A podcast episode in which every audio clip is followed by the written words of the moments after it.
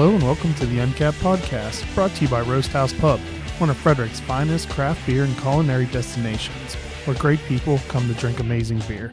Visit them to track their taps and menu at roasthousepub.com or download the digital pour app to track what's on tap. I'm your host, Chris Sands. This is episode 63. And helping me out this week with our very special guest is Liz Murphy from the amazing Naptown Pint. Hi, thank you for having me back. So not only did she drive out from Annapolis today, but also Peter Franchot, the comptroller of Maryland, is here to talk about all of the great things that we are going to try to have happen this year for Maryland's breweries.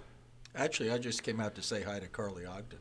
oh, okay. well, never mind. I guess we're done. Yeah, no, she's uh, such a firecracker because she obviously owns one of these great family-owned uh, breweries, Attaboy Beer. Uh, it happens to make a Golden Fields beer that I really like, and uh, I know that some of the connoisseurs are always critical of this beer or that beer, but I think it's great, and uh, I wish her and her family well because they're struggling to do exactly what every other small craft brewery is doing, which is make great products, sell it to consumers, grow. Nothing's guaranteed to them. They only survive by their grit smartness, and they put their own money into it. So, yeah, I'm out here to um, uh, check in with all of you guys. Liz, obviously, is a iconic figure figure in the uh, craft brewing industry. Her Naptown Pint is one of the all-time great bo- uh, blogs, and um, it's very helpful. And I'm happy to uh, be here with you, Chris, and answer any questions you have. Yeah, I drove up, but maybe I can get a beer at the end of the day.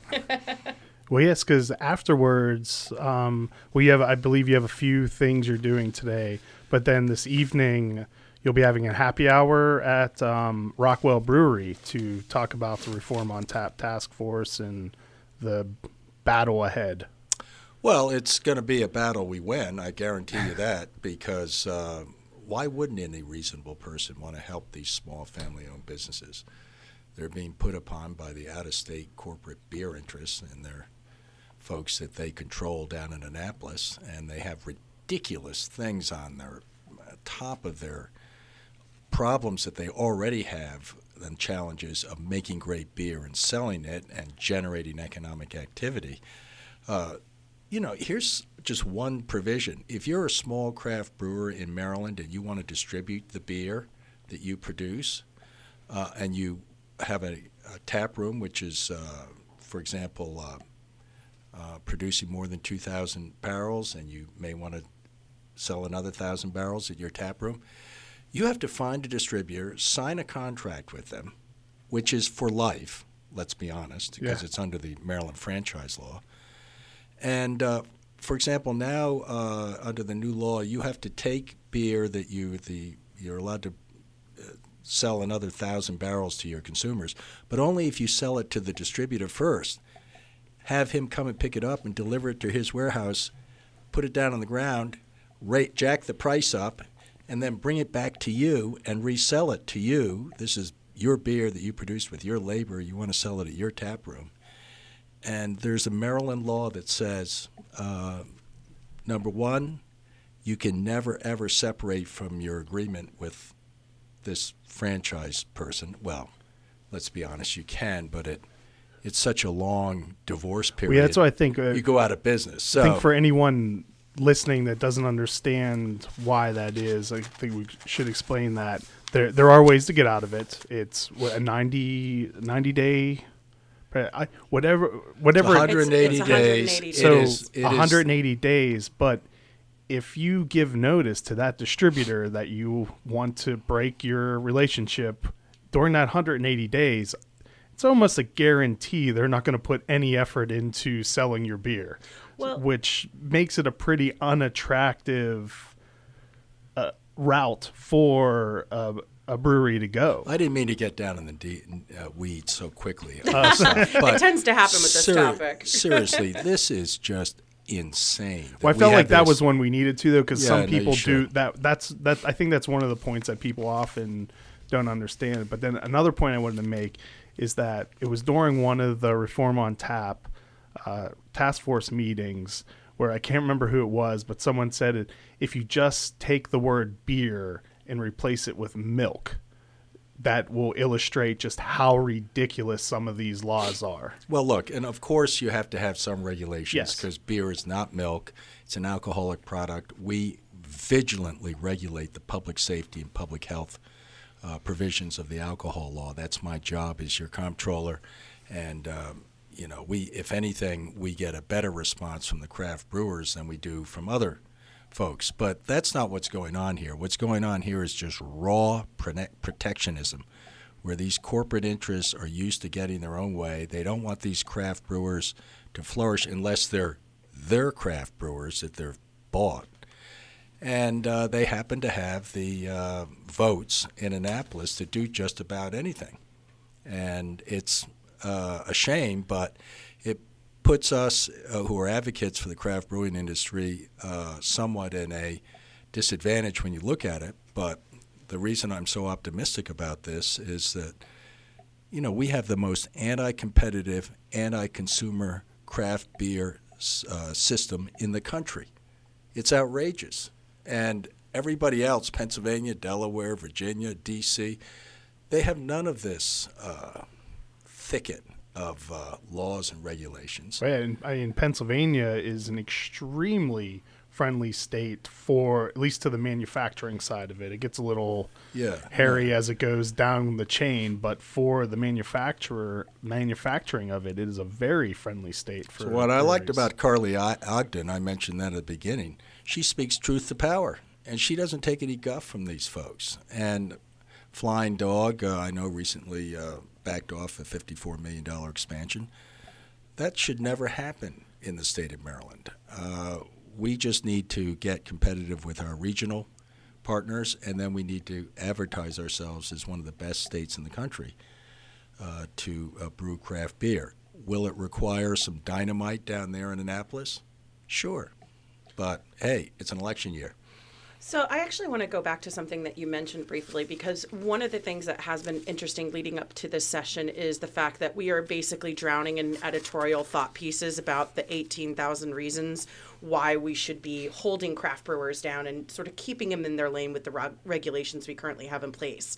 And the one that you mentioned is one that struck me recently, which is the public health argument, um, because alcohol related deaths have been on the rise. But I would really love to hear from you in your words how what we're trying to do with the Reform on Tap Act of 2018 isn't at odds with public safety. Well, I'm the chief alcohol regulator, and I'm in charge of enforcing a lot of the safety laws, underage drinking, and I do that very vigorously and very vigilantly. That's not what's going on here. What's going on here is look, there's a set amount of beer that's going to be consumed in the state of Maryland. and uh, right now, a lot of it is coming in from out of state. And what I'm suggesting is that Maryland craft based brewery is much better for Maryland based family owned businesses, and it's much better for the Maryland state economy, where despite all of the disadvantages of our regulatory regulations and laws, we still have almost an $800 million sector here, uh, producing 6,500 jobs, $258 million in wages for Marylanders. That money is local. It is uh, when it's when it's done like this uh, in these American manufacturing uh, breweries, uh, it really promotes uh, more economic activity than the out of state stuff. So when any legislator or any uh, official stands up and says this is an issue not about uh, competition and protectionism, it's an issue about public health mm-hmm. and the kids, just substitute in there no, it's really about the money for you guys because every year the alcohol interests are shaken down by the legislative leaders down there in Annapolis. They make a living off of, uh, well, it's not just the alcohol people, it's everybody is shaken down. And, uh, you know, these corporate interests have unfortunately set up shop and they passed the bill that was the genesis of all of this revolution, I guess, on the behalf of the craft brewers. And uh, I'm happy to be a champion. I love the fact that Liz and Chris, you and others are uh, I'm you know speaking out on this, but there's no confusion. This is not a public health issue. This is just a raw political power issue, and that's why I think we're going to win.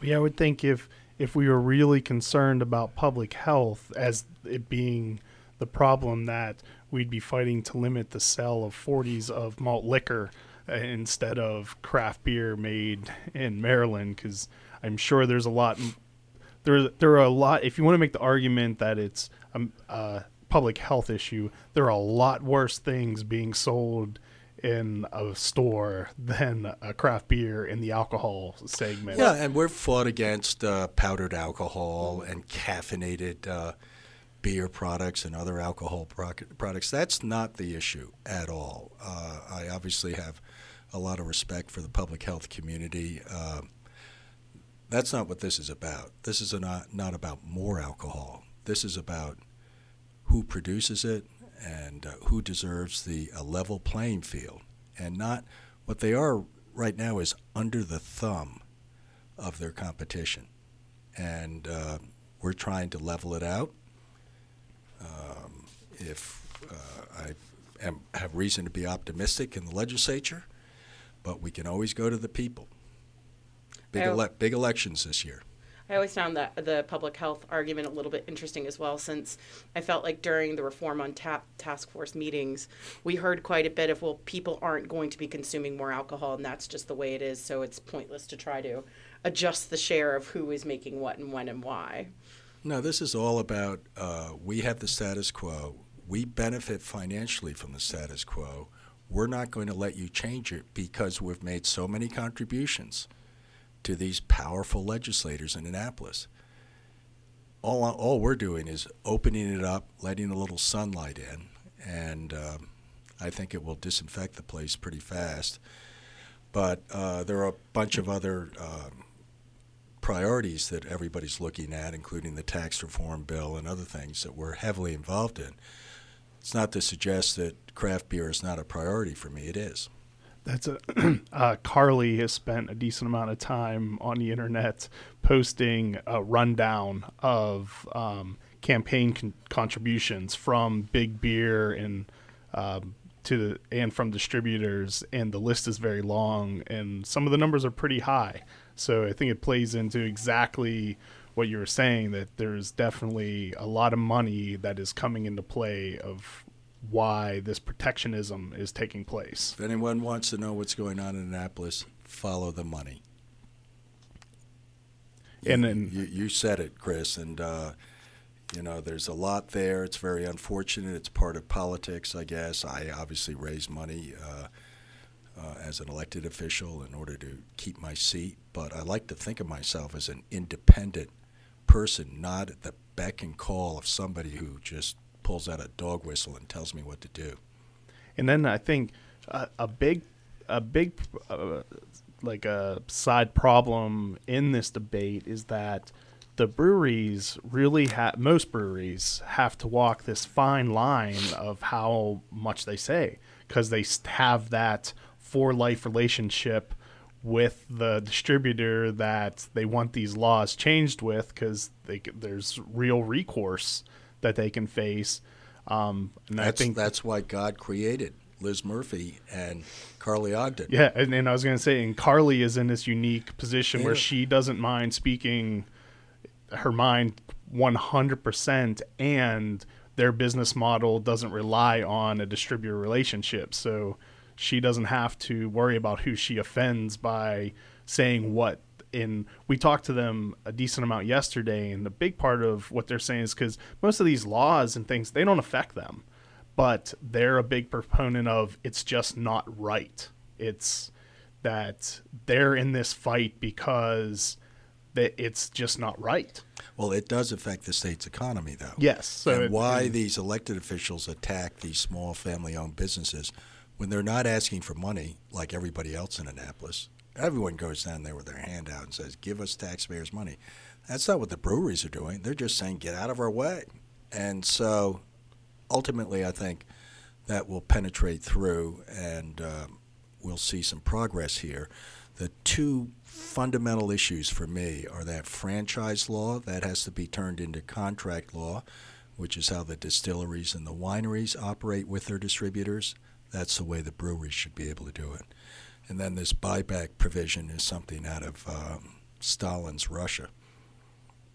Yeah, that seems to be just one of the weirdest. I get, and I guess it must have been just a completely last minute compromise that was no, it wasn't a compromise. it's an example of them doing or a fake compromise. No, they. It's a perfect example of Annapolis where they do something like this just because they can, and it's a message, which is uh, you either knuckle under, and shut up and stop complaining, or we're really going to put you out of business. And uh, it's phony because they don't have the power they think they do. Only a couple of these fo- folks in Annapolis. So the rank and file delegates and senators hopefully will get the message and not uh, just march along in lockstep without uh, supporting Carly and her cohorts all over the state. I mean, I feel like I'm in ground zero up here in Frederick County. It's Yeah. the East Coast capital of craft beer. Yeah, well, God bless Frederick County, Frederick City, and everything else. I find it interesting that, that, especially with the buyback provision, because it, again, the arguments, depending on who you're talking to, shift all over the place as to why something is good or bad or neutral. But when it came to the buyback provision, I remember I read somewhere uh, Delegate Dereck Davis talking about, well, it doesn't matter, you know, nobody's really getting near the limits anyway, so why are we having this conversation? And I had a great conversation with Alec Ross, who's a Democratic candidate for governor, and he put it so well when he said, well, of course, nobody's ever going to butt up against the limits because just by virtue of the fact that they exist, they're never going to build out. It, it's it's completely financially irresponsible to build out infrastructure that would allow you to even get close. Sure, and we talked about Flying Dog putting off or putting on permanent hold its expansion. That's part of it right there because they don't have confidence they're going to be able to do what they want to do.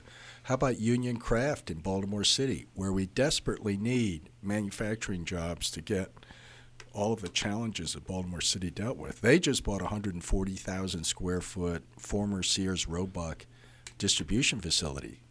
It's a craft brewery. Yeah. 140,000 square foot warehouse in the middle of a very challenged neighborhood of Baltimore that would never, ever see what this brewery is going to do um, from any other American enterprise because it's so uh, off the beaten path. Anyway, they were going to put a very large tap room in. Now they're putting a much smaller tap room in based on what the legislature has signaled with the legislation last year. Yeah, because even with, with what they are doing, it's a huge leap of faith. Because they, I mean, if with the shaky ground, it, it it's a leap of faith that it's going to turn out well for them. All I'm saying is this brouhaha in Annapolis has an impact on the state's economy. Instead of an $800 million economic sector, home uh, these craft brewers could be double, triple, or, or quadruple that. And the jobs could also double, triple, and quadruple. Why aren't we saying, hey, this is great? It's you guys who are risking things.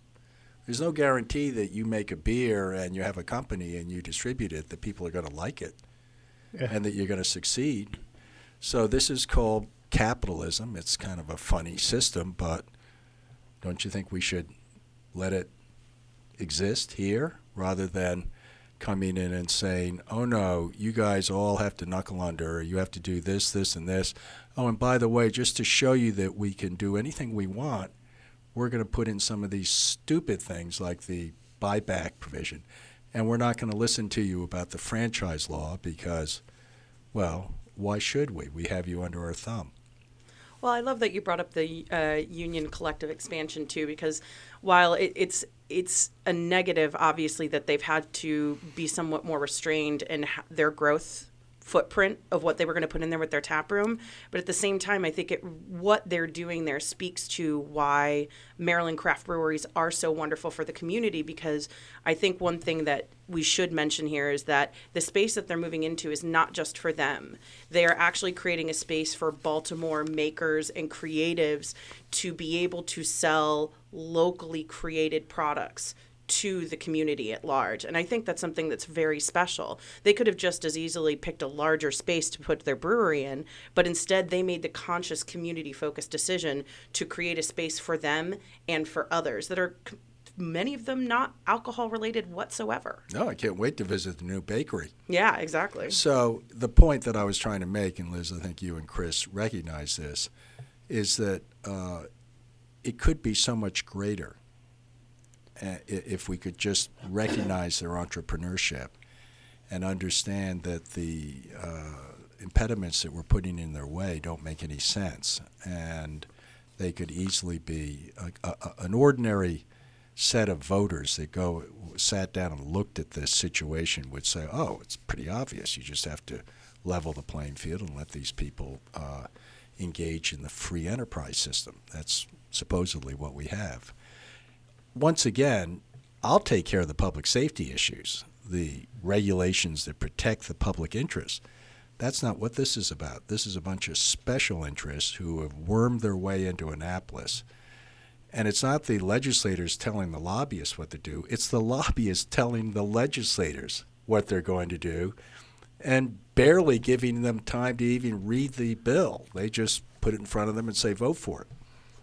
But let's take a real quick break to um, thank Roast House Pub, and then I'd like to get into maybe some more specifics of the uh, Reform on Tap Act. And then you can let me know when your hard out is. Then we make sure we end on time. Well, we're going to bore people to death. No, no one's going to be bored. But um, once again, thank you, Roast House Pub. Um, they have a couple amazing things coming up. The Kushwa Beer Dinner, which if you've never been to one of Roast House Pub's uh, beer dinners, absolutely you should go. They are amazing. And on January 30th, Kushwa will be the featured beer. I don't think the menu's been posted yet, but it, I, am sure, as with every one of them, it'll be great. Yeah, tickets are currently available on January 25th. Mom Spaghetti Dinner Night will be a battle between Monocacy Brewing and uh, Diamondback Brewing Company. And once again, thank you, Roast House Pub. I think the last time you were on, you went and had lunch or dinner at the Roast House Pub. Fabulous place. And I love Frederick because it's such a, you know, zesty uh, environment full of these craft brewers, craft wineries, craft distilleries. Uh, this is the future for a big chunk of Maryland manufacturing. We keep talking about, oh, whatever happened to manufacturing? Where are the steel companies? Hey, these are the steel companies of the What's, future.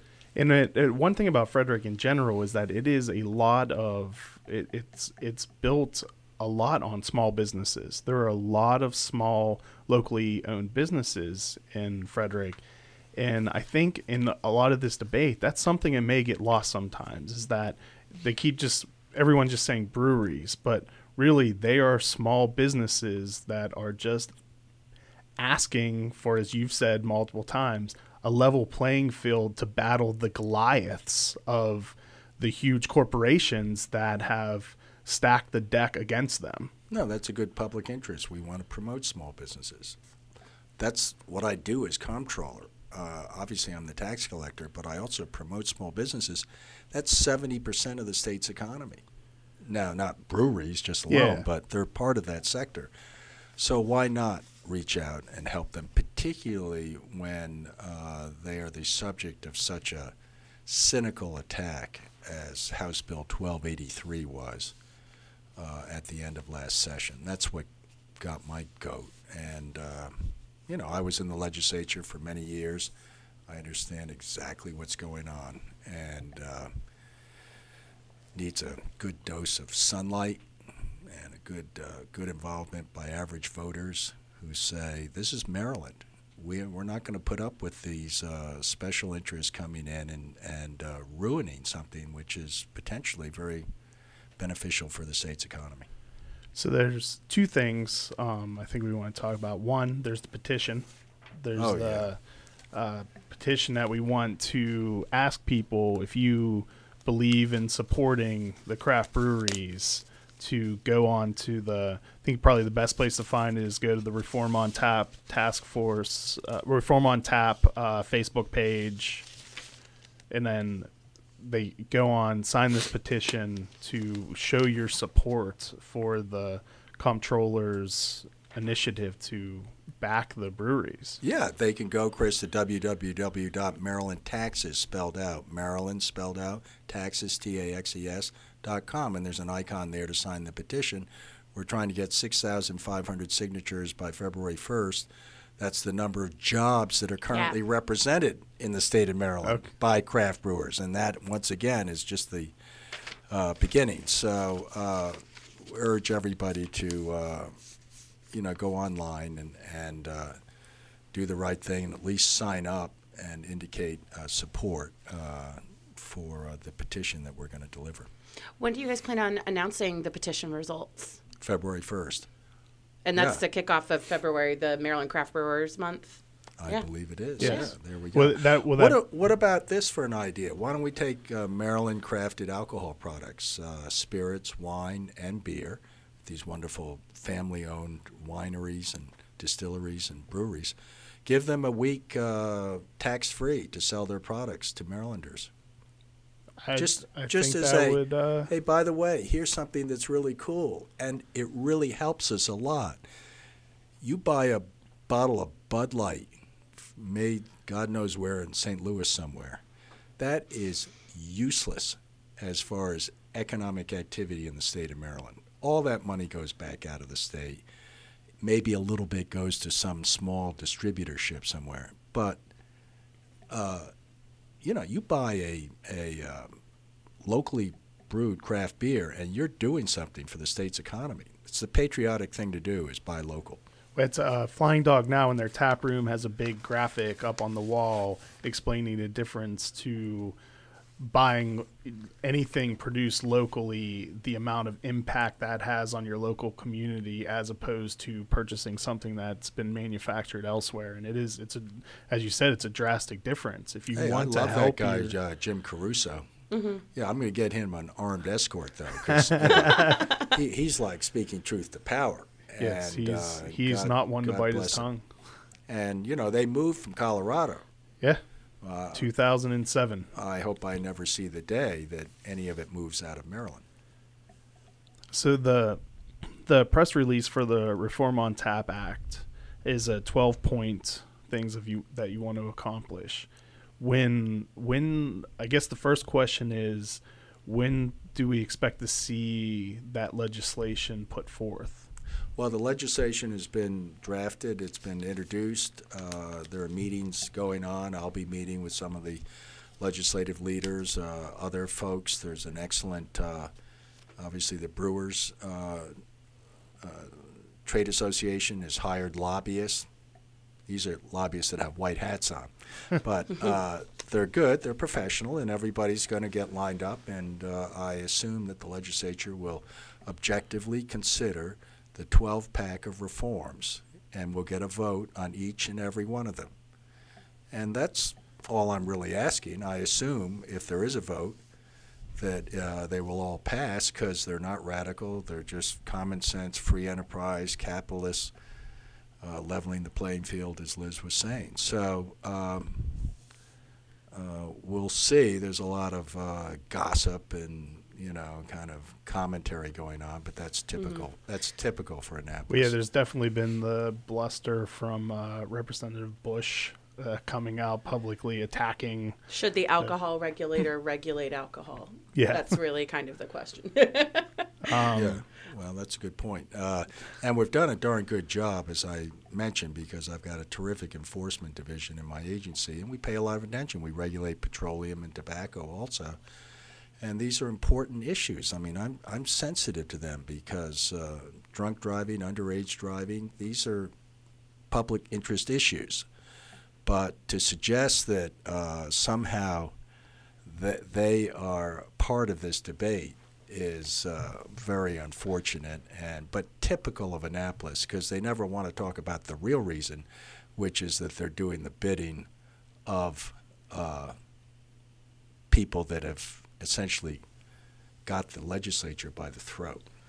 So the only question I really have about this, and again, this is a more of a devil's advocate question, but when you look through the bullet points that you have in the Reform on Tap Act, a lot of it is no limits, no limits, no limits. In fact, I remember the name of the publication when this was introduced was called A World Without Limits. And some have said that the idea of no limits as part of a, a banner head for this legislation really, again, comes up against the idea that alcohol is, in fact, a regulated product and you can't have those two exist together. Well, that's their point, I guess. Yeah. But my point is that the opposition is completely disingenuous because it's all about money and special interests and who benefits from the current system and how do we maintain and preserve that at all costs. And now that we've established that we can preserve it, the big beer interest, let's teach these little upstarts a lesson. Let's put in that buyback provision because not only does it not make any sense, obviously it generates all sorts of uh, ridic- ridicule, but who cares? Because we can do it. We have the power. Well, let's see.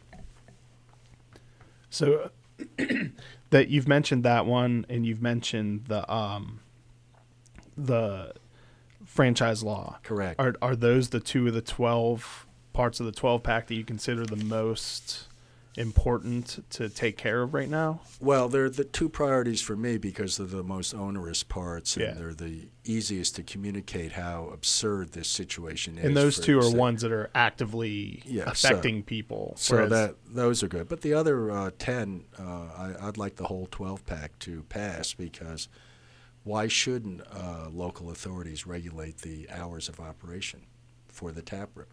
Yeah, I mean, That- once again, uh, this is not some kind of done deal. When people uh, enter into this business, they make a lot of money. They don't. They have to have a tap room. They have to have normal hours at the tap room. All they're selling is their own beer. Well, it's it's funny you say that because Graham and I were at one of uh, Maryland's larger craft breweries uh, over the weekend, and there was a brewer from another uh, brewery there, and they were talking, and I can't remember how it even came up, but the one owner said that is like. A lot of people think that we make a ton of money, and the other guy just laughed. He's like, "Actually, really, at the end of the year, I made a lot of beer." Yeah. Yeah, no he's like, kidding. we're, we're not really making a lot of money. We're making a whole lot of beer. Well, that's the joke you talked to Justin Bonner at a jailbreak. Yes, you go into craft beer for fame and fortune, Yeah. and then everybody just starts laughing about and then commiserating about how they're never home.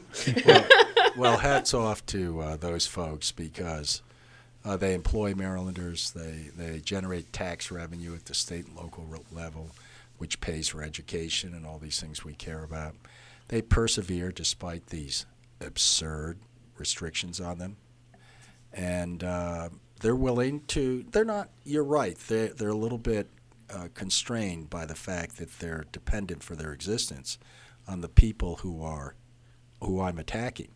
Well, I'm happy to help out, and um, I applaud every one of them who were involved in this, even a little bit, because it's dangerous for them.